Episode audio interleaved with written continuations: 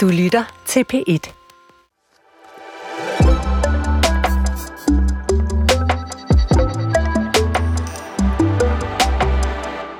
En gang var fremtiden noget med flyvende biler, onde robotter og rummad i tuber.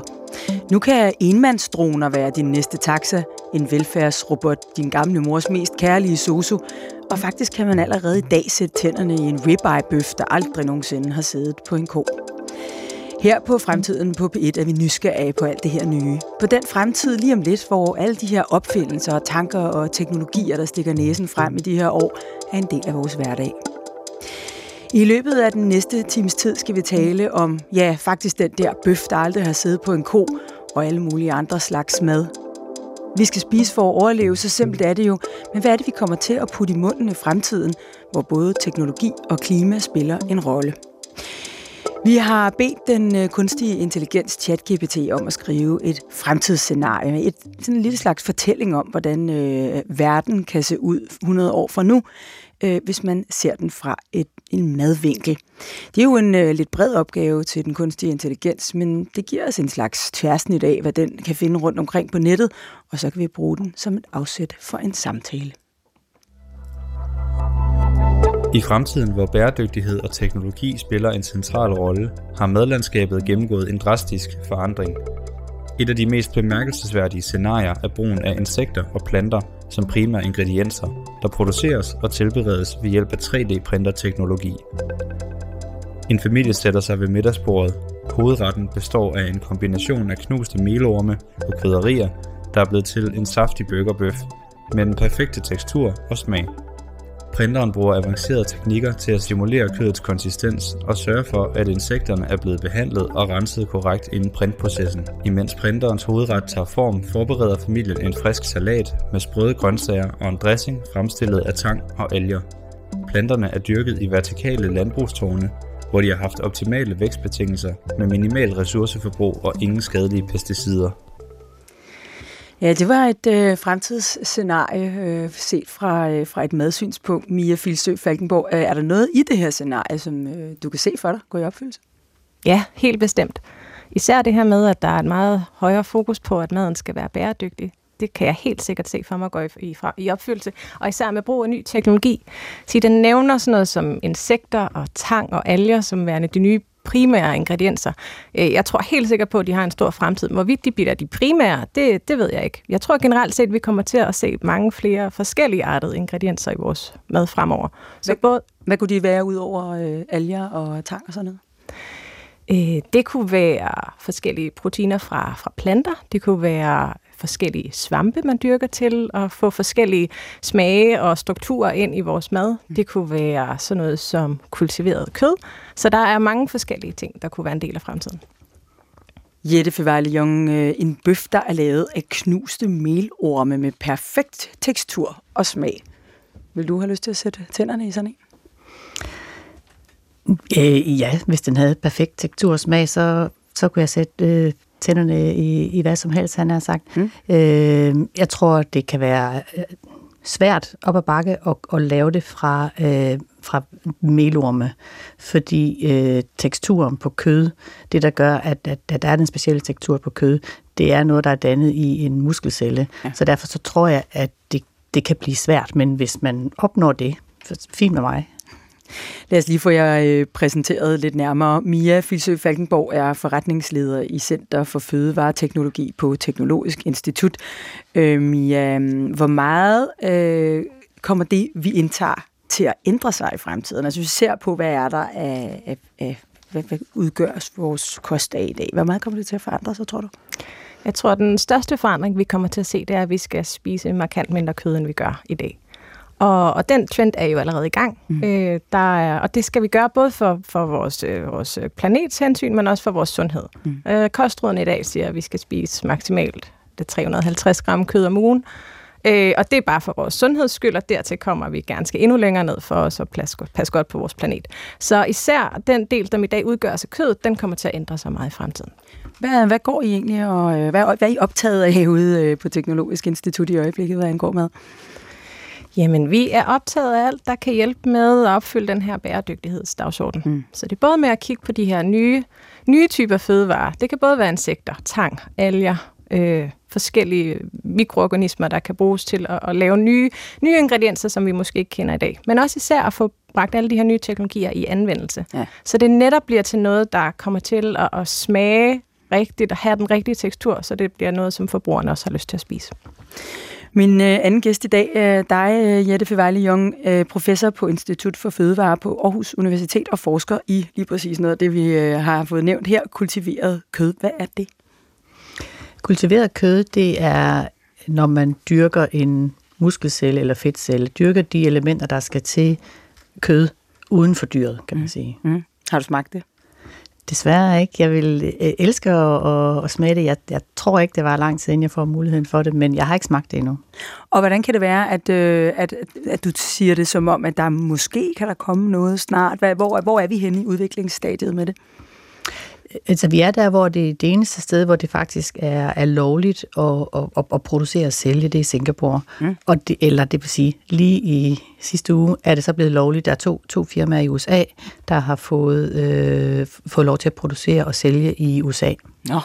Så, så det, er, det er sådan lige øh, på trapperne flere steder, og Israel, der tror jeg, der er, der er de også tæt på. Øh, det europæiske øh, fødevareagentur, øh, de, har ikke, de har ikke fået nogen ansøgninger endnu, så, så i Europa, der, der ved vi ikke, hvor lang tid det tager, hvornår, hvornår det bliver lovligt. Hvorfor er det, der skal en særlig tilladelse til for at øh, lave kultiveret kød? Det er fordi, det er under det, man vil, altså i, i europæiske regi, vil man kalde det novel food. Ja. Så, så skal der en speciel øh, tilladelse til, fordi mm. det er noget, vi ikke er vant til at spise. Mm. Så, så derfor så skal man være inde og sikre, at hele produktionskæden, alle led produktionskæden, er noget, vi kan stå inden for sikkerhedsmæssigt.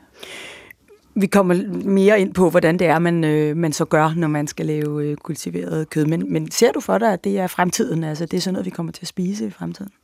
Jeg tror, det kommer til at bidrage til det landskab, som er der i forvejen. Jeg tror, vi skal ikke i tale sætte, jeg tror heller ikke, det bliver sådan en disruption. Øh, jeg tror, det bliver noget, der kommer til at blive en del af det fødevaresystem, vi har, hvor øh, både primærproduktionen kommer til at, at, at levere nogle ingredienser til det, mm. og, og, og de etablerede øh, fødevareindustrier kommer til at være en del af det som et add-on til det, vi allerede har.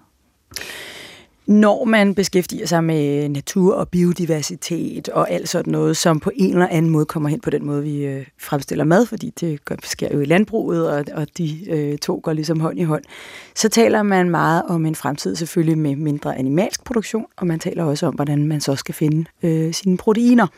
Og noget af det allernyeste, det er jo græsproteiner øh, som man gerne vil give vores dyr, men måske også en dag vil øh, kunne, øh, kunne give mennesker. Det kræver en hel masse proces at få trukket proteiner ud af, øh, ligegyldigt hvad for en slags øh, græs. Så teknologi er også en del af, af, af mad øh, fremover. Hvordan øh, bruger vi teknologi i dag til at producere fødevarer med Mia Filsø Falkenborg?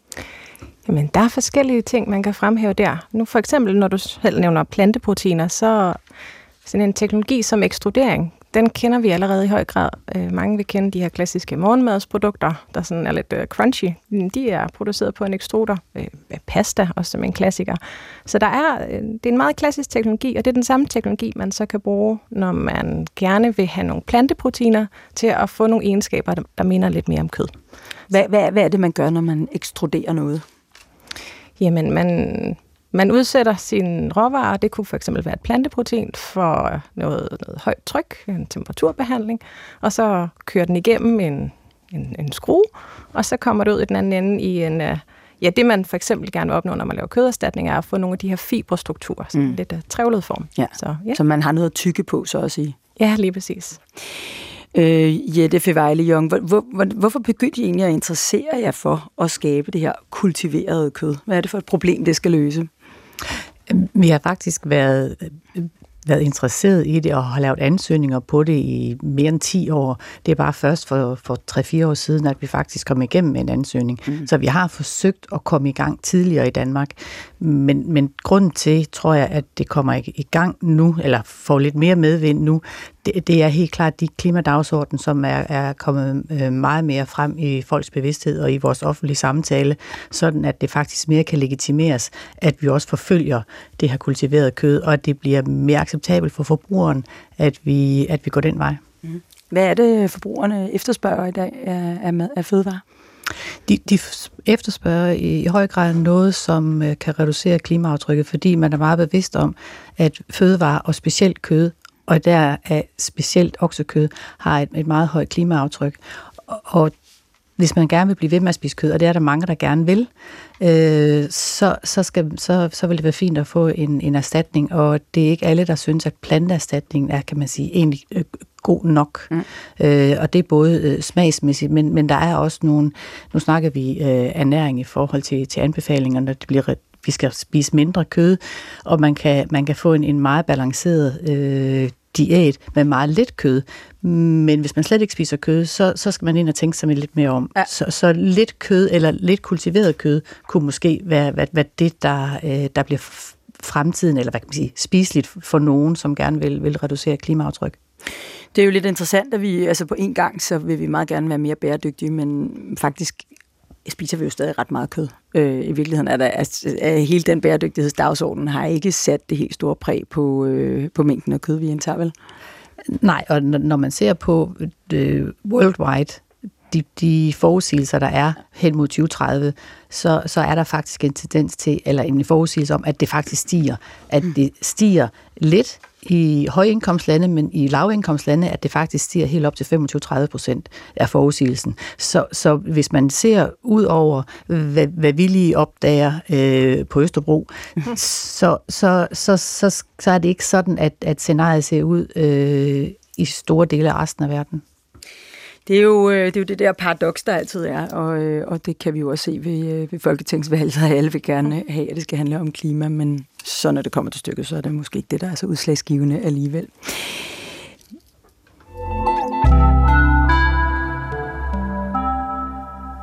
Mine gæster i dag er Mia Filsø Falkborg, som er forretningsleder i Center for Fødevareteknologi på Teknologisk Institut, og Jette Fevejle Jong, som er professor på Institut for Fødevare på Aarhus Universitet, og altså forsker i kultiveret kød. Nu skal vi øh, kigge lidt fremad. Vi har lige taget en lille status på, øh, hvad det er, vi bruger af teknologier i dag, og hvordan det er, vi, øh, vi fremstiller fødevarer i dag. Øh, men nu skal vi kigge lidt frem. Mia Filsø Falkeborg, en øh, teknologi, jeg ved, I forskere i på Teknologisk Institut, er øh, også noget af det, der var en del af vores fremtidsscenarie, nemlig 3D-printet mad. Mm. Hvor langt er man med den teknologi? Jamen, man er langt. Øh, selve teknologien har været kendt i mange år fra andre industrier end mad. Så det her med at kunne 3D-printe ting i for eksempel plastik og metal, det er, det er rigtig, rigtig langt. Mm. Og et af de steder, hvor den her teknologi har en styrke, er, at den er rigtig god til at fremstille øh, ting individuelt, så som modsætning til masseproduktion. Så nogle af de ting, vi har kigget på, er, kan man bruge den her teknologi til også at fremstille madvarer, så de bliver individuelt fremstillet til den person, der skal spise madvaren, øh, i modsætning til noget af den masseproduktion af mad, vi kender i dag. Nu skal, lad, nu, nu, nu skal vi lige uh, være lidt lavpraktiske. Mm. Hvordan gør man? Altså, hvis nu jeg gerne vil... Uh, jeg, jeg, der kommer, jeg kan jo ikke bare putte plastik ind i, i 3D-printeren, så kommer der noget mad ud. Der skal jo noget mad ind, for at der kan komme noget mad ud og sådan en. Ja. Hvad, hvad er det så egentlig, man gør helt lavpraktisk? Jamen, de printer, vi har arbejdet med, der er det, man kommer ind, det er også det, der kommer ud. Og der er fordelen så, at man kan få printeren til at øh, placere maden på tallerkenen, og den kan placere maden i, i sådan meget fine strukturer, sådan lag på lag, så man kan opnå at få for eksempel en fordeling af smagsnuancer, der er forskellige igennem fødevaren, eller man kan opnå at få den anrettet, så det visuelt ser tiltalende ud. Og, øhm, man kunne så også forestille sig, at man kunne øh, have en printer stående i et øh, fitnesscenter, og at man så som, som atlet gerne vil have et, øh, et mellemmåltid eller en snack efter sin træning, og så alt efter, hvad man lige havde brug for den dag, og hvad man lige havde lyst til den dag, så kunne man få 3D-printeren til at lave lige præcis den bar, som havde de ingredienser, man havde brug for, og de smagsindtryk, man havde lyst til. Er det så noget, den, øh, man, man kan 3D-printe, altså som en bar, altså en, ligesom en proteinbar eller chokoladebar? Eller, ja. ja, det er det. Og det er, det er lige præcis et af de projekter, vi har kørende lige for mm. tiden. Det har netop været med sådan en bar til fitnesscentre. Mm. Og, og så er, øh, når, når du så taler om fordelen, altså fordelen er så, at man kan få det skræddersyet til lige netop de behov, øh, man har her nu, så man kunne måske forestille sig, at man målte på, sit, øh, på hvad man har brug for af næring her nu, og så mm. får man øh, stillet det ja. meget præcist. Ja, lige præcis. Hvad, hvad, hvornår, øh, hvor langt er, altså, er det på markedet nu, eller er det lige ved, eller...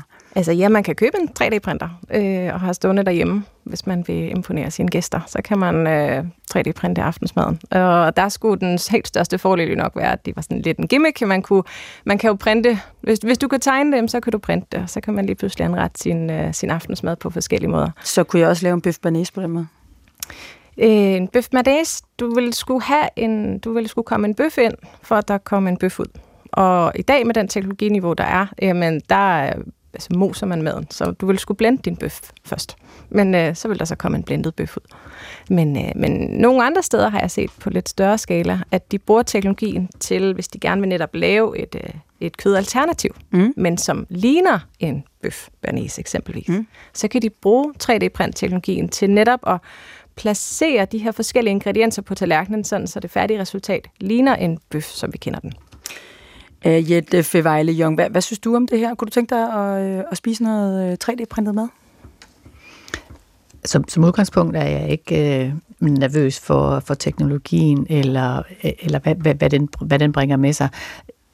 Pro- problematikken her er jo netop, som, øh, som vi har hørt, at, at, at det er teksturen, fordi du vil skulle blende det, du har, så du faktisk ødelægger strukturen for at kunne lave en ny struktur. Ja. Og, og det kan godt være sådan lidt... Mm. Øh, øh, kontraintuitivt, kan man mm. sige. Mm. Så, så, så jeg vil ikke være, være, være nervøs for at, at prøve det, og, og, og hvis resultatet er godt, jamen, så vil jeg også, øh, så vil jeg også spise det, men, men, men jeg, jeg tror, det kultiverede kød vil, øh, vil kunne noget andet. Der bliver der også eksperimenteret med 3D-printing, men der er det noget, der hedder bioprinting, så man faktisk så man printer cellerne, og så kommer de til at færdiggøre produktet som sådan øh, i, en, i en, en, en matrix. Og det vender vi tilbage til øh, lige om lidt. Vi har faktisk været ude og spørge nogle øh, forskellige mennesker, hvad, hvad de synes om den her tanke med at skulle øh, 3D-printe maden. Prøv at høre en gang. Jeg har selv har set nogle af de 3D-printinger, og det er, det er imponerende. Øh, så helt klart, det, det er vejen frem. Ja, det er jo fremtiden. Der, det er jo det, der kommer, det er det nye jo. Og det er jo det, det folk vil have jo hvis man skal 3D-printe, så vil der jo også skulle laves en masse 3D-printer. Hvorfor ikke bare tage det direkte fra jorden? Altså, alt det der smarte, nogle gange simple living. Jeg tror godt, man kan mindske madspil uden at 3D-printe, men hvis man finder ud af, at det virkelig altså, gør en forskel, why not? Så er det da en sjov og en god og anderledes idé hvis man virkelig finder ud af, at det, det gør en forskel. Men altså, jeg synes jo, at Danmark er godt på vej i forhold til at mindske øh, madspil allerede. Ja, det har hun sådan set ret i. Vi, øh, vi er på vej i, øh, i den retning. Men der var en, en kvinde øh, før øh, den øh, sidste her, der, der sagde, hvorfor skal vi til at fremstille en masse 3D-printer for det? Hvorfor kan vi ikke bare tage maden direkte fra jorden og undgå det mellemled? Mm. Hvad vil du svare til det spørgsmål? Ja, men jeg ser ikke nødvendigvis, at de to ting er modsætninger til hinanden. Øhm, en 3D-printer skal ikke være alternativ til at hive maden op af jorden. Men der er jo nogle ting i, at vi bliver flere og flere mennesker her på jorden, så vores madproduktion er nødt til at foregå effektivt, hvis der skal være mad nok til os alle sammen. Mm. Og det er bare mere effektivt, at vi måske fra centralhold hiver maden op af jorden, og måske også forarbejder den tilstrækkeligt til, at det kan, kan holde sig, når det kommer til at komme ud for, til forbrugerne. Mm. Men jeg ser det ikke som et alternativ. Jeg ser ikke 3D-print som et alternativ til at hive maden op af jorden. Nej, det er, det er simpelthen øh, en tilgang, hvor man kan sige, at man absolut kun øh, laver det, man har brug for, og det, det går måske nok hånd i hånd med, at man øh, går og måler en hel del på sig selv, ikke? Jo. Øh, i forhold til... Ja, så har det nogle, det har nogle unikke egenskaber, som, hvad skal man sige, det er jo på nogle tidlige forskningsniveauer endnu, men det har nogle unikke egenskaber til at kunne opnå nogle ting, som man ikke ville kunne opnå, hvis man ikke havde en 3D-printer. Lad os lige vende tilbage til det der kultiverede kød. Det er jeg meget spændt på at høre om, fordi personligt kan jeg sige, jeg er kødspiser. Øh, jeg har det ikke særlig godt med at spise kød, hvor jeg, hvor jeg har på fornemmelsen, at dyret ikke har haft det godt. Men jeg kan virkelig godt lide kød. Jeg har øh, svært ved at, at helt at få det ud af min diæt. Jeg kan også godt lide øh, mejerivarer for den sags skyld. Det kan være, der også er en løsning på det. Øhm, vi lægger faktisk for i det her program hver eneste gang med at fortælle om øh, en ribeye-bøf, der aldrig nogensinde har siddet på en ko. Og det lyder jo næsten som sådan en øh, fremtidsvision fra 50'erne, ikke? Kan man virkelig det? Øh, men det, øh, det har man kunnet siden 2013 øh, som du selvfølgelig godt ved, øh, Jette Fevejle Young, for der satte de første to mennesker øh, tænderne i en kunstig bøf, lavet på et laboratorium i Holland. Det var en professor, der hedder Mark Post, der havde stået for det projekt. Han havde simpelthen lavet kødet ved at tage stamceller fra en ko, lagt dem i en ring rundt om noget gelé, som de så kunne vokse på, og øh, ja, det var en halvdyr bøf. Den kostede øh, intet mindre end 1,85 øh, millioner kroner. Øhm, men det er jo 10 år siden, hvad er der sket siden? Jeg tror, noget af det, vi skal øh, lige skille ad, det er, at den Mark Post øh, præsenterede i, i 2013, det var mere en burger. Altså, det var ligesom øh, fint hakket kød. Ja. Ribeye, som vi snakker om, den er mere kompliceret at lave, men der, der er et firma i Israel, som har lanceret sig, nu kan de godt lave en ribeye. Så, så det, det er noget af det, der har udviklet sig over de sidste 10 år, kan man sige. Så, så på den måde, så har, så har, det, så har det rykket sig. Hvad er fordelen ved at producere kød på den her måde? Altså fordelen er igen klimadagsordenen, kan man sige. Og, og, og det, det, det vi så kan gøre, det er, at vi kan lægge et lag ovenpå, som vi snakkede om før, hvis at man forudser, at der kommer et endnu større kødforbrug i verden, så skal vi måske finde et andet system, som kan i hvert fald lave det ekstra kød. Øh, jeg, det er også derfor, jeg mener, jeg tror ikke, vi kommer til at se, se øh, øh, at vi ikke får nogen øh, dyr på marken eller nogen, nogen øh, intensiv produktion. Måske skal vi finde en anden balance, men jeg, jeg tror, at det her kultiverede kød kan gå ind og, og supplere det system, som er i, i forvejen, og jeg kan også se, at, der, at vi kan arbejde med den her cirkulære bioøkonomi, så vi måske bruger nogle restprodukter fra slagteriindustrien til at lave de her, eller nogle restprodukter fra den øh, vegetabilske fødevareindustri som næringsstoffer til cellerne, så vi skal have systemerne til at spille sammen. Hvor langt er I i øh, jeres forskning nu? Som, som jo sagt, så er vi vi, vi, vi forskning, vi producerer ikke. Det gør de i, i, i firmaerne, ja. specielt i, i USA og Israel og, og i Holland. Øh, så, så det vi laver i, i, øh, i vores laboratorium, det er, at vi som Fødevareinstitut, vi prøver på at kigge på det som fødevare. Mange af de her miljøer, de kigger på det fra den farmaceutiske industri, fordi det kommer fra det, der hedder tissue engineering, hvor man har lavet reservedele til mennesker. Ikke? Mm. Og, øhm, og der tænker man selvfølgelig ikke i, hvordan det skal smage af gode grunde. Og det, og det gør vi jo så, fordi det er der, vores faglighed kommer ind som kødforsker. Siger, når vi har opbygget den her muskelstruktur, så har vi muskelstrukturen, men så har vi ikke kødet. Så skal vi prøve at se, hvordan kan vi så lave den der smagsudvikling, så vi kan komme til at komme tættere på det, der faktisk er i kødet. Det vi godt kan lide ved kød, som er svært at undvære den der umami-smag, den der øh, saftighed. Og det er jo, som jeg kom tilbage til før, den der saftighed, den, den er nemlig den, den struktur, som er inde i cellen, den kan holde meget mere vand end en tilsvarende protein fra, fra et vegetabilie øh, eller noget andet. Så, så derfor så, så er den der saftighed faktisk rigtig, rigtig svær at, at efterligne med, med, med alternativer. Men det kan vi, hvis vi har muskelcellen, fordi den gør det selv.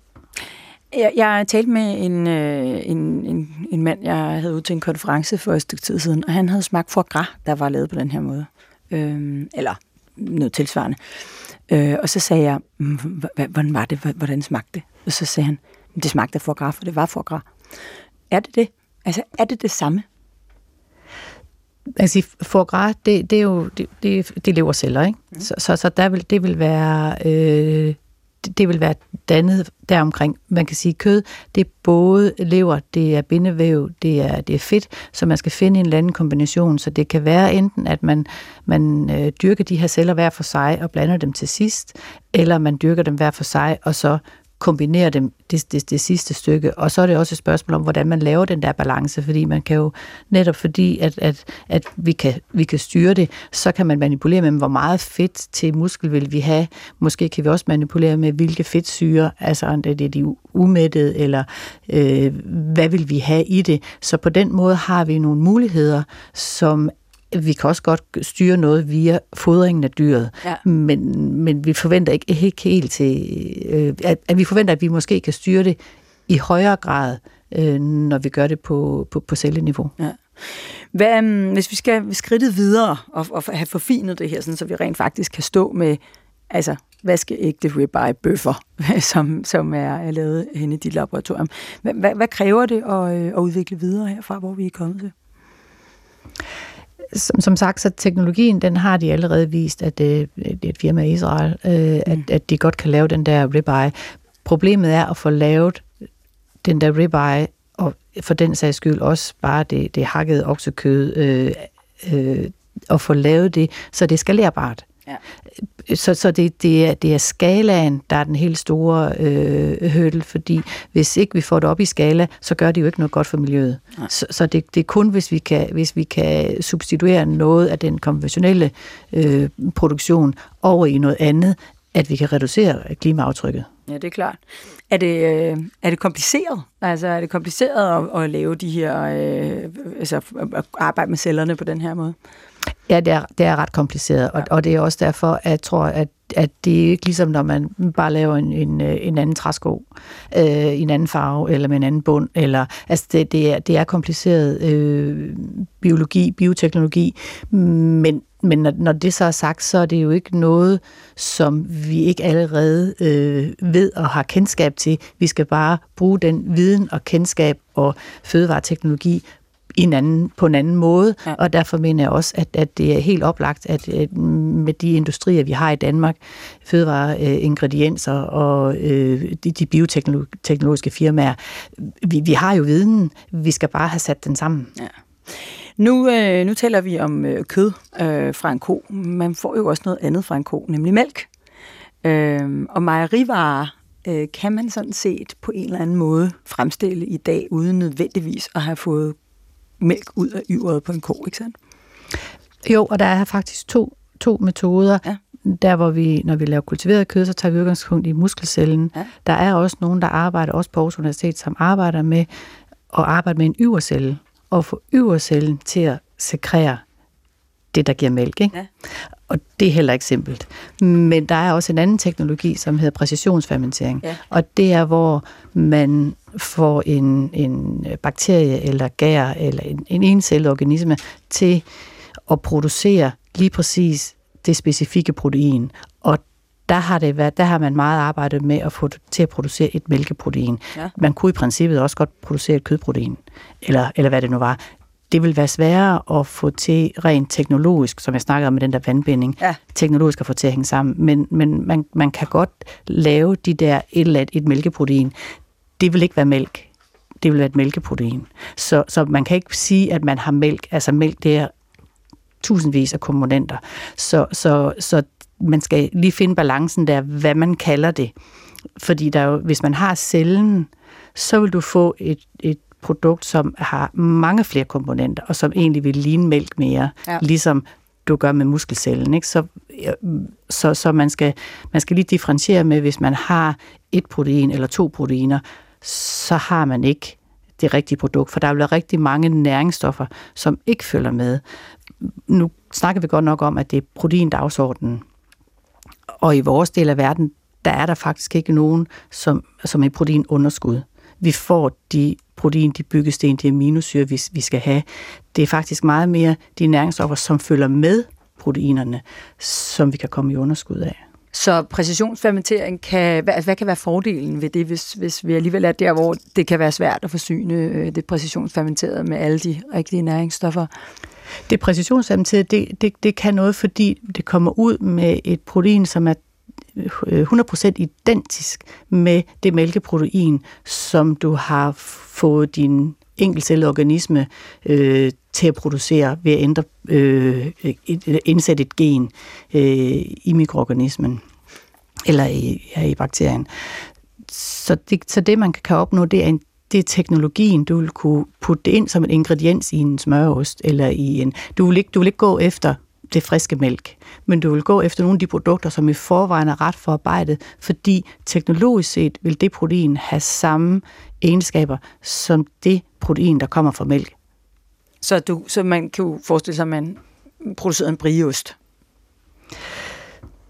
Det er igen svært, fordi en, en, en, en briost, eller hvis du snakker om den der ostemasse, der har du øh, organiseret en masse forskellige proteiner i mælken, i nogle strukturer, ja. som så er det, der laver ostemassen. Så det, det er heller ikke simpelthen. Man arbejder også på at se, om kan man lave de der strukturer, som de mis, miceldannelser, som man snakker om i mælk, kan man lave dem, og det er, det, det er heller ikke simpelt, men det er jo der, at, at udfordringen er, det er der, man, øh, man arbejder på det. Men det vil kræve, at man laver præcisionsfermentering af en hel række proteiner, og ikke kun en eller to proteiner.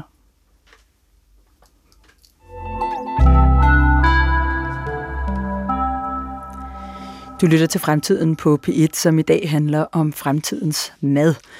Mine gæster i dag er Mia Filsø Falkeborg, som er forretningsleder i Center for Fødevareteknologi på Teknologisk Institut, og Jette Fevejle Jong, som er professor på Institut for Fødevare på Aarhus Universitet og forsker i det, der hedder kultiveret kød, som simpelthen er øh, kød, hvor man har taget stamcelle fra, øh, fra det dyr, som man godt vil have noget kød fra, og så har man ellers øh, kultiveret det øh, i et laboratorium, og pludselig ligger der en bøf. Mia Falkeborg, øh, du har taget nogle fødevarer med, mm. som øh, er et andet bud på en af fremtidens øh, fødevarer. Vi har som sagt talt lidt om præcisionsfermentering. Det er en måde at få noget, der minder om mejeriprodukter. Vi har talt om kultiveret kød, øh, og øh, nu, skal vi, øh, nu skal vi hen i endnu et alternativ. Hvad er det, du har med der? Jeg har nogle små barer med, som er ment som en, øh, en snackbar, et lille mellemmåltid, som mm. kan give øh, forbrugeren et, øh, et, et, et godt og velsmagende produkt, som også har et højt indhold af, af protein, og et højt indhold af eksempelvis jern og betol, som er nogle af de mikronæringsstoffer, vi kan komme til at mangle, hvis vi spiser mindre kød. Og, og de her næringsstoffer, de, de kommer fra insekter. Ja. Øh, insekter, som jo øh, netop er et alternativ til noget af det sådan, konventionelle kød. Det er, det er jo stadigvæk animalsk, så det kan give mange af de her fordele, næringsmæssige fordele, som, som de animalske produkter kan. Men man kan producere øh, insekterne øh, noget mere bæredygtigt, det vil sige, de skal de har et øh, lavere energiforbrug, de har et lavere areal, landforbrug, de har et lavere vandforbrug osv. Man kan få dem til at man kan bruge dem til at sådan op, upcycle nogle af vores reststrømme fra fødevareindustrien i dag. Så, øh, så hvordan, jeg har, hvordan det? Nogle af de reststrømme, der vil være fra fødevareindustrien, øh, som vi i dag ikke anvender som fødevare, men måske til, til foder, hvis de så kunne være foder for insekterne, og mm. insekterne så er den ingrediens, vi bruger i eksempelvis vores brød, eller som nu en, en snackbar. Ja. Så på den måde. På den måde kan man gøre det. Mm. Vil du øh, præsentere, hvad det er, du, øh, du sidder med? Ja, men jeg har taget øh, tre smagsvarianter med. Og øh, nu fik vi ikke lige snakket præferencer, inden vi startede, men øh, så der er en til os hver. Ja. Jeg får ragt er... en, øh, noget, der ligner en helt almindelig proteinbar, som man kan købe i øh, på tankstationen eller i 7-Eleven. Min er heldigvis med apple cinnamon, øh, altså æble og kanel, og det elsker jeg, så det var den helt rigtige. Øh, hvad, er, hvad er der i din, Jette Føvejle? Øh, min er salty peanut. Mm. Så, øh, ja. ja, min egen er coco orange. Så, øh, så indeholder de alle sammen øh, 11 procent 11 insektprotein. Ja, og der står nemlig bar made with buffalo beetle powder. Mm. Buffalo beetle. Så det er der i her. Skal mm. vi øh, prøve at sætte tænderne ind? Lad os gøre det. Ja. Det ligner jo sådan en dadel, en man giver børnene. Mm. Er det dadel? Ja. ja. Nu tager jeg en bid. Mm. Det smager strålende. Mm. Det smager fantastisk. Mm. Mm. Af æble og kanel, kan jeg sige. Mm. mm. Så 16, prote 16 pro øh, procent protein. Mm. High in fiber. Mm. Source of vitamin B12 and iron, som du, øh, som du lige sagde. Ja. 16 procent protein lyder i grunden ikke ret meget i en proteinbar, gør det der? Jo. Mm. Jo. Mm. Og så er det jo, øh, det er jo ment som et, øh, et mellemmåltid. Øh, som mellemmåltider. Øh, man skal jo sammenligne med de andre mellemmåltider, der er tilgængelige. Ja. Så igen, når vi står nede på tankstationen, så vil alternativet måske være nogle af chokoladebarne. Så i det, i det syn er det et øh, højt proteinindhold. Ja. Hvad tror du, der skal til for, at sådan noget her bliver øh, helt almindeligt at spise? Øhm, snackbar er jo allerede helt almindelig. Også med, øh, også med insekter i? Mm, De findes på markedet, Ja. men nej, insektproduktionen er, er ikke etableret endnu. Og jeg Nej. tror, at insekter det er et af, af mange nye øh, kilder til eksempelvis protein og Ja. de her mikronæringsstoffer, vi kommer til at se. Og jeg tror, at, øh, at den her øgede bevidsthed, vi ser, især sådan generelt på bæredygtighedsdagsordenen, men jo også det, der kommer efter at sige, okay, hvis vi ikke skal have kød, hvad skal vi så have i stedet Ja. for, at vi kan, vi kommer til at mangle for eksempel nogle mikronæringsstoffer, hvis vi ikke får for eksempel jern og B12 fra andre kilder. Så den øgede bevidsthed, der kommer med der, det, øh, når, den, når den virkelig slår igennem, jamen, så begynder forbrugerne jo også at efterspørge nogle andre fødevarer, hvor de kan få de Ja. her ting. Ja. Og så skal der til det, øh, og det som vi jo så også lige oplevede, nemlig at det smager super godt. Ja. Øhm, fordi det, det er altid det, der skal til, for at noget slår igennem, når det er en fødevare. Det skal, det skal smage rigtig godt, og det er Mm. også det, vi ser med mange af de her kødalternativer og mælkealternativer.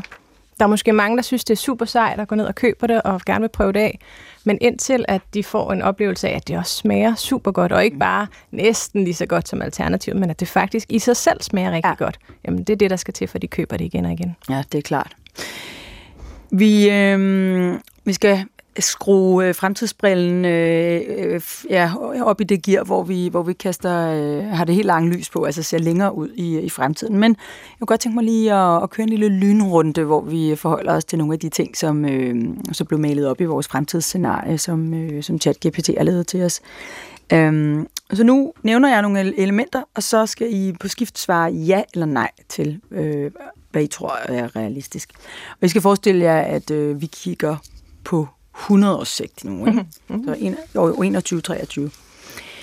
Øhm, Mia Filsø Falkeborg, vi laver ma- mad hjemme i privaten, printet i en 3D-printer. Ja eller nej? I 21-23. Nej. Hvad tror du? Nej. Hvorfor? Den 3D-printer, vi kender i dag, den tror jeg, den har ændret sig rigtig mange gange. Ja. Øh, plus at nogle af de fordele, der er ved at bruge 3D-printeren, ikke nødvendigvis øh, er noget af det, der kan øh, gøre det nemmere for os at lave mad hjemme i privaten. Hvor, øh, hvor, hvor, hvor bliver det så printet, det her mad, hvis øh, vi rent faktisk får 3D-printet mad? Jamen, jeg tror, nogle af de steder, hvor vi kan se det, det er der, hvor det giver fordel at kunne øh, strukturere maden på sådan, øh, jeg vil kalde det mikroniveau. Der har eksempelvis været et rigtig spændende projekt i gang, hvor man har vist, at ved at placere øh, sådan de smagsgivende ingredienser i forskellige lag igennem fødevaren, eksempelvis i en citronfromage, jamen, så kan man opnå det, at man som den, der spiser den, får lyst til at spise mere af den. Ja. Det har for eksempel været en, øh, kan være en fordel på hospitaler, hvor patienterne er underernæret, og man Ja. gerne vil have dem til at spise lidt mere. Mm. Så i sådan nogle steder tror jeg, at det kan være en fordel. Jette Fevejle Jung, øh, nu kommer der et udsagn mere, som du skal sige ja eller nej til. Vi kan købe bøffer i supermarkedet, som aldrig har siddet på en ko til normal pris. Ja eller nej? Om 100 år. Ja. Jeg tror du på. Ja. Hvad får dig til at sige det? Jeg, jeg, grunden til, at jeg sådan tøvede lidt, det var det der normal pris, fordi hvad, hvad er normalt? Ja. Øh, og, og hvad er normalt? At man kan sige, det, det vi vil, det er, at vi vil gerne mm, få prisen så langt ned, så det giver mening, ja. øh, så man står og, og vælger det. Men man vælger selvfølgelig også noget med, med værdier til, hvis man vælger det her til. Man kan også vælge værdien fra. Mm. Men vi skal selvfølgelig ned i et niveau, hvor, hvor, det, giver, hvor det giver mening for forbrugeren. Og, og det, det, tror jeg, det tror jeg godt, det, det kan komme til. Det, ja. øh, siden Mark Post lancerede øh, den der øh, famøse bøf ja. i, eller burger i, i 2013, så, så er det estimerede øh, prisniveau øh, øh, raslet ned, og, og der bliver stadigvæk arbejdet videre på det. Så det koster ikke længere 1,85 millioner kroner for en bøf? Nej. Undskyld. Øhm, sidste udsagn i lynrunden. Det er helt normalt at spise insekter og melorme som protein. Den vil jeg godt øh, give dig først, Mia Filsø Falkeborg. Øh, ja, det tror jeg sagtens, Tror du, det det kunne være. normalt? Ja. Hvad siger du? Nu skal det jo være ja eller nej, så ja. Det tror du også på. Du ser alligevel lidt tøvende ud. Ja, fordi, fordi madkulturen, øh, det, det kulturelle aspekt, det er mega vigtigt og rigtig, rigtig svært at, at ændre på. Og, og det er det, jeg tror, at det kultiverede kød, du skal ændre noget i mindsetet, men det er stadigvæk det samme produkt, ja. så du har fornemmelsen af det kød, du spiser. Og, og når, når det kommer ud som en bar, som den, vi har siddet og spist her, jamen, så altså det, så ved man jo ikke engang, man, man, man, man spiser noget, noget insekt, altså fordi det smager jo som en anden øh, protein. Det smager bare som en og, dadelbar. og det er jo fantastisk, hvis man kan, putte, hvis man have, kan have B12 og jern ja. ind i den, fordi ja. det er jo netop det, som, øh, som nogen, som vælger de animalske fra, ja. mangler. Så det er jo et, et fantastisk alternativ ja. øh, til det.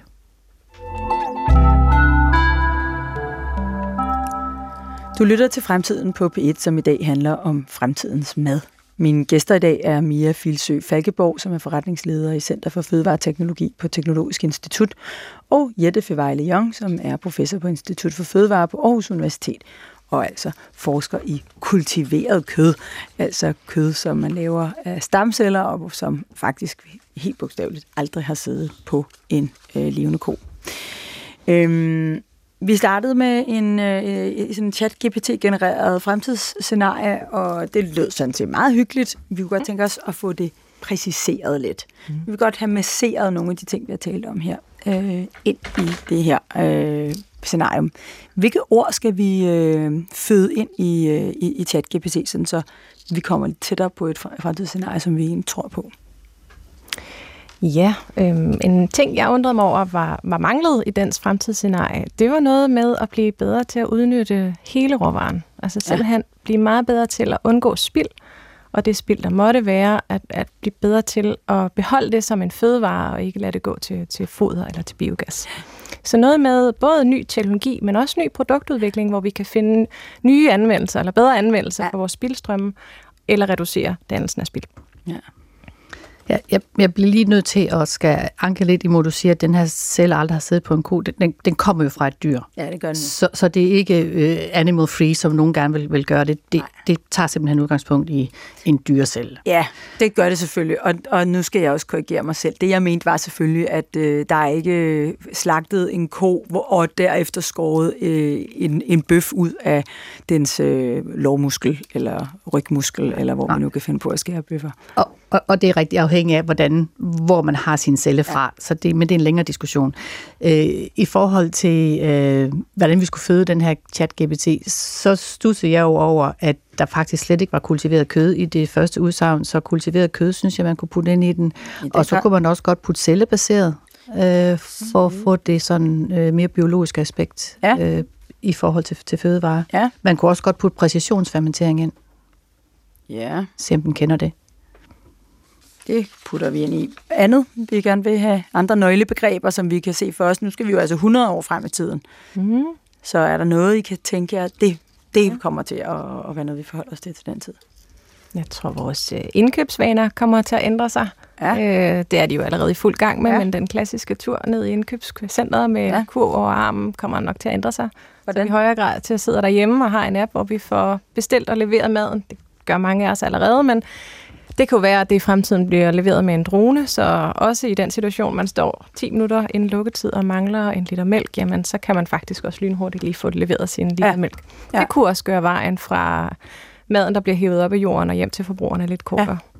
Vi, øh, vi har i den her serie af programmer også et, der handler om fremtidens øh, landbrug, øh, mm. og i det taler vi om øh, dette med, at man i fremtiden måske dyrker en del af sin mad meget tættere på, hvor man bor, mm. sådan så det ikke skal transporteres så meget rundt. Mm. Kan du se det for dig? Det kan jeg i hvert fald. Ja. Og hele de her vertikale landbrug, ja. man også snakker rigtig meget om, dem tror jeg ja. helt bestemt, at det også ja. bliver en del af fremtiden. Ja, ja det, er en, øh, det er en ting.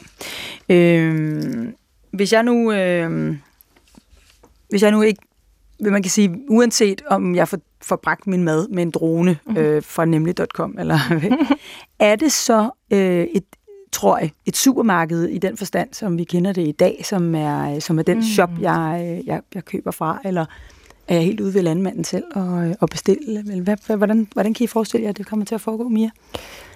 Øh, ja, jeg, jeg, jeg tror nu, at, øh, at om, om det bliver et supermarked, som vi kender det i dag, det er jeg ikke sikker på. Men, men nej, jeg, jeg kan ikke forestille mig, at vi kommer til at købe det direkte ved, ved landmanden. Nej. Hvad tror du? Nej, jeg tænker også, der vil være nogle, nogle distributører, som skal samle det her og mm. gøre, det, gøre det effektivt i forhold til, hvordan øh, forbrugeren skal, skal organisere deres indkøb. Ja. Hvordan, øh, nu, nu kan jeg se, at mine kollegaer ude i regien er i gang med at føde øh, ord ind i ChatGPT. Jeg tror, vi får øh, scenariet ind øh, ganske snart. Øh, I forhold til de her nye produkter, altså øh, kultiveret kød, for eksempel. Kan, kunne man også se for sig, at det blev en blanding, en blandingsform? Altså, der var kultiveret kød, men hvor der også var elementer af, af planteproteiner i? Ja. Ja, ja det, det er et scenarie, som jeg synes er, er meget realistisk. Ja. Et del, som vi snakkede om på, på plantesiden, når man laver de her øh, øh, plantealternativer, ja. eller alternativ til kød, så er der noget med smagen og teksturen, som, som mangler, som gør, at forbrugeren ikke vender tilbage. Og det tror jeg, hvis man så måske kombinerer det med nogle, noget kultiveret kød eller noget kultiveret øh, fedtceller, at så vil du kunne få en bedre smagsoplevelse øh, og stadigvæk have et lavere øh, aftryk på, på klimaet. Og det samme med det kultiverede kød, hvis man for eksempel putter 20 procent øh, øh, plantemateriale i, men du stadigvæk har fornemmelsen af, at du spiser kød, så vil, du, øh, så vil vi kan reducere prisen, ja. som er den store hurdle der. Som er den store hurdle endnu. Øh, nu er Danmark jo blevet sådan lidt af en øh, kulinarisk øh, ja, et kulinarisk centrum i verden i virkeligheden. Ikke? Folk rejser hertil for at at få kulinariske oplevelser. Vi har fantastiske restauranter som øh, Noma selvfølgelig, øh, som det store lokomotiv, men også ja, Geranium og Alchemist, mm. og hvad har vi ellers af, meget, meget dygtige øh, folk, der, øh, der, der leger meget med mad. Også, øh, jeg har da selv fået både bænkebider og myrer og levende rejer, og jeg ved ikke hvad på nogle af de her restauranter. Hvordan går den her udvikling hånd i hånd med, gast, med, med, med gastronomi, altså med, med at vi, vi er en masse gourmeter, øh, der godt vil have den finere madlavning? Ja, jeg, jeg tror, at, at når vi er over i, i det segment, så, så er jeg slet ikke nervøs for, at, at de her øh, alternativer kan komme ind og blive, blive brugt optimalt og få den rigtig gode smagsoplevelse. Så, så, så det element, det, det, det tror jeg ikke er, er, er nogen risiko. Der, hvor der er risiko, tror jeg, for at det får den store udbredelse, det er, hvis vi ikke får det implementeret i vores egne køkkener, når vi kommer hjem, ja. og vi har den der, øh, der er en time til, øh, ungerne skal have noget at spise, og øh, så går vi på den der rygmavs øh, spaghetti og kødsovs. Ja. Så, så på den måde, så tror jeg, udfordringen vil være, at vi, at vi får, øh, vi får de, den der øh, måde at lave mad på, måde bruge de nye alternativer på ind i vores madlavning. Og det er også der, hvor vi snakker om, om kultur, og, og, og det, det er en super tanker at, øh, at vende. Men, men selvfølgelig kan det lade sig gøre. Det, det kræver bare meget, øh, og meget mere end, end øh, gourmet-restauranten, fordi ja. mm. de, de er vant til at fange alle nye trends og få det til at smage godt. Er det dem, er det dem trods alt, der skal, øh, fordi det er der, øh, avantgarden kommer fra, er det dem, der skal bane vejen for, at vi begynder at eksperimentere en lille smule mere med, med de her nye madformer, tror jeg?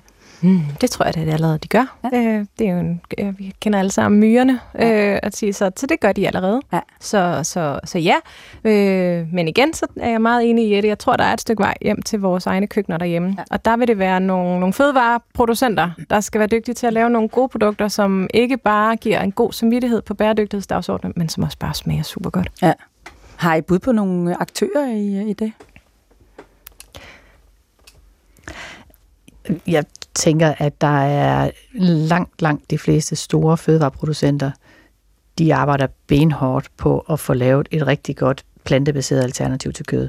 Ja. Øh, så det er mere et spørgsmål om, hvordan de af forskellige veje kommer derhen. Så jeg tror, at det, at du kan få det til at ligne det i køledisken, det er en ting, men at du også kan få det til sådan rent teknologisk, når du putter det på panden, eller når du putter det i lasagnen, eller hvad, det, hvad du nu bruger det til, at at man teknologisk kan få noget ud af det, som, som man forventer, som man vil bruge kød, det, det er den helt store hurdle, at man ikke lige pludselig så skiller det ad, eller det, der ryger vand ud af det, eller det klapper sammen.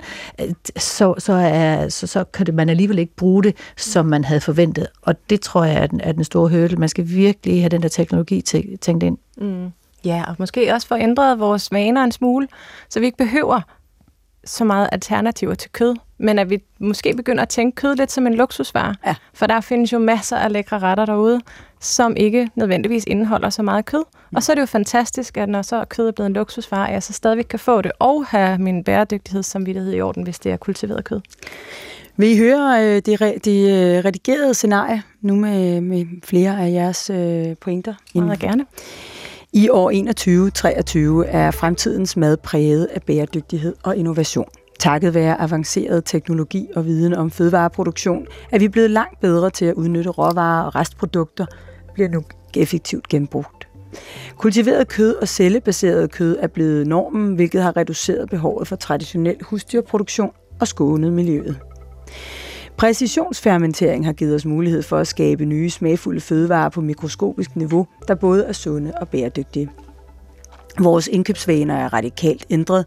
Vi sidder nu hjemme og bestiller personligt tilpassede måltidskits, baseret på vores individuelle behov og præferencer. Fremtiden for mad er en grøn og nytænkende verden, hvor vi lever i harmoni med naturen og nyder en sund og varieret kost, samtidig med, at vi mindsker vores fodaftryk på planeten. ChatGPT er en meget fremtidsoptimistisk størrelse, og det, øh, det griner vi til i dag, fordi det, er, det, det, bliver, det bliver tit sådan øh, en meget lyserød udlægning. Hvad, hvad synes I om den her? Jeg synes, det lyder helt fantastisk. Den ja. verden vil jeg gerne leve i. Ja, hvad siger du, Jan? Jamen, jeg tænker, den er jo en fin kopi af det, vi bragte sammen her, mm. så, mm. så, så man kan sige, reflektere de, de, de tanker, vi har. Mm. Så, øh, så, så ja, det, det vil være spændende, hvis det er der, vi når hen. Er, vi, og, er det, og er det realistisk, vi kan komme derhen, tror du? Jeg tror, det kommer meget an på, hvor meget energi og ressourcer vi kaster efter det. Fordi vi, vi kommer ikke ud af rampen, hvis ikke vi vil det. Så, så jeg tror, det, det, er en, en helt stor hurdle, om vi, om vi faktisk vil det, og vi, vi vil det nok til, at, øh, at vores samfund og, øh, og virksomheder vil i den retning. Så, så tror jeg godt, vi kan. Ja, fordi mm, der findes jo, ved jeg, masser af kantiner, for eksempel, hvor øh, så er der en kødfri dag, eller der, der var også et tidspunkt, at man øh, indførte øh, kødfri kantiner i det offentlige, og så blev der et ramaskrig. Der var du tosset, hvor folk blev vrede. Ikke? Der er mange, der ikke er interesseret i at få, øh, få ændret deres vaner, hvad mad angår. Hvorfor, øh, hvad, hvad, er det, hvad er det, der er med mad, som gør, tror I, at man er så bange for, at der skal forandres noget? Har I et helt, I er godt klar, at det ikke er det, I forsker i, men bare sådan helt som jeres intuition siger, ja, hvad, hvad, er det der, hvad er det med mad, som, som gør, at vi vil så gerne holde fast i det, der var? Jamen, det er jo så dybt forankret i os, alle vores vaner og rutiner og traditioner, ikke mindst. Det er noget, vi samles om socialt, øh, og det er bare ikke rart, når det bliver ændret. Rør blot ikke ved min gamle jul, vel? Vi skal præcis. helst have and eller gås, eller ja, øh, flæskesteg juleaften, mm-hmm. og så mhm. videre. Ja. Hvad, hvad, hvad tror I er perspektivet på, hvor hurtigt vi kan komme hen? Altså, nu er det her 100 år ude i fremtiden. Skal det tage så lang tid at komme herhen, tror jeg? Jeg, jeg tror, at det vil være... Altså, der er, der er altid noget med øh, det, det mormor lavede, eller det mor lavede, fordi det er den smag, man har fra man var barn. Det er den mm. fornemmelse, det er den der øh, følelse, man har, og den vil man gerne ligesom øh, kopiere, når man kommer ind, og det er den smag, man godt, man godt lide vaniljesmagen, ikke? Øh, mm. så, så, så, så det kræver jo, at, at den nye generation, altså også, mm. som for nu er det mere og mere, der er småbørnsforældre, end jeg er nu, øh, men at, at småbørnsforældre øh, får introduceret de her nye smage, de her nye teksturer, de her nye produkter til børnene, så det bliver noget, de har oplevet, da de var børn, og synes, det er hyggeligt øh, og spise den her øh, bar øh, om fredagen, eller hvad det nu er. Så, så på den måde, så, så, så kan det jo godt tage en generation, øh, inden vi sådan rigtig får skovlen under det. Mm. Øh, men selvfølgelig, vi, vi, skal, vi skal arbejde hen imod det, mm. men, men det kommer til at tage tid. Det kommer til at tage lang tid. Mm. Fordi vi helst ikke vil ændre på det, på det vi putter i munden. Er I, er I lidt, altså sådan hælder I lidt over i det pessimistiske, når, øh, når, når jeg spørger om det her? Altså nu, I siger begge to, at det her er et scenarie, I mm. godt kunne tænke jer, en verden, I godt ville bo i. Men er I en lille smule pessimistiske omkring, øh, hvor lang tid det kommer til at tage, og om det overhovedet kan lade sig gøre? Det synes jeg lidt, jeg hører det, I svarer. Mia?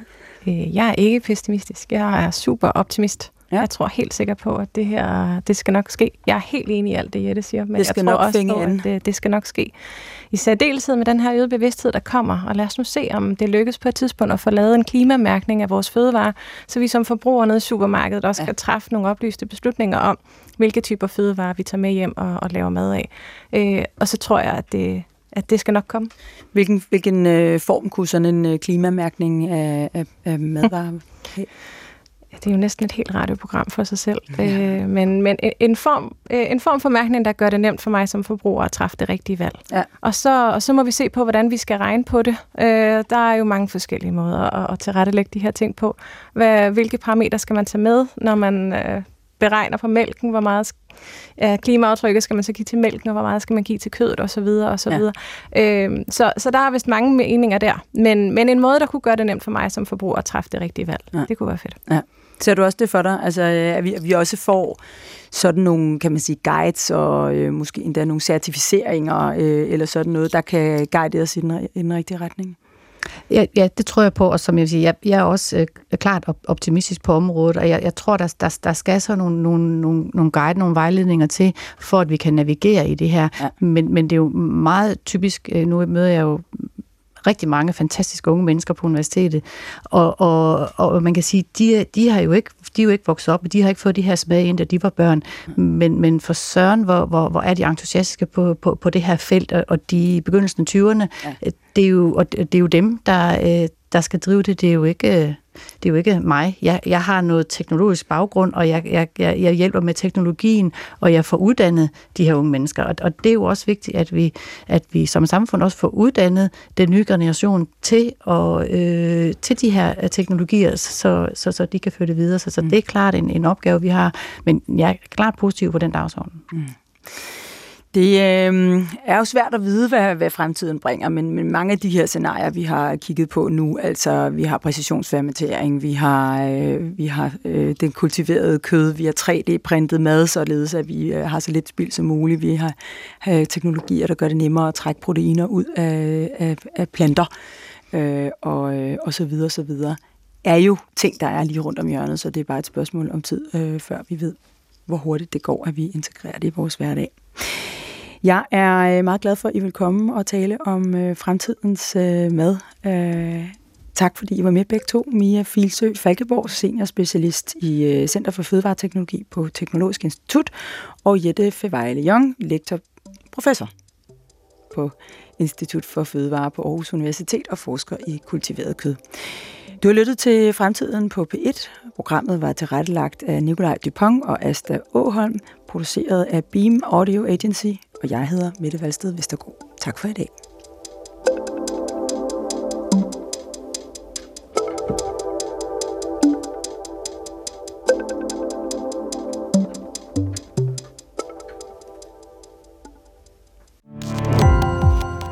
Gå på opdagelse i alle DR's podcast og radioprogrammer. I appen DR Lyd.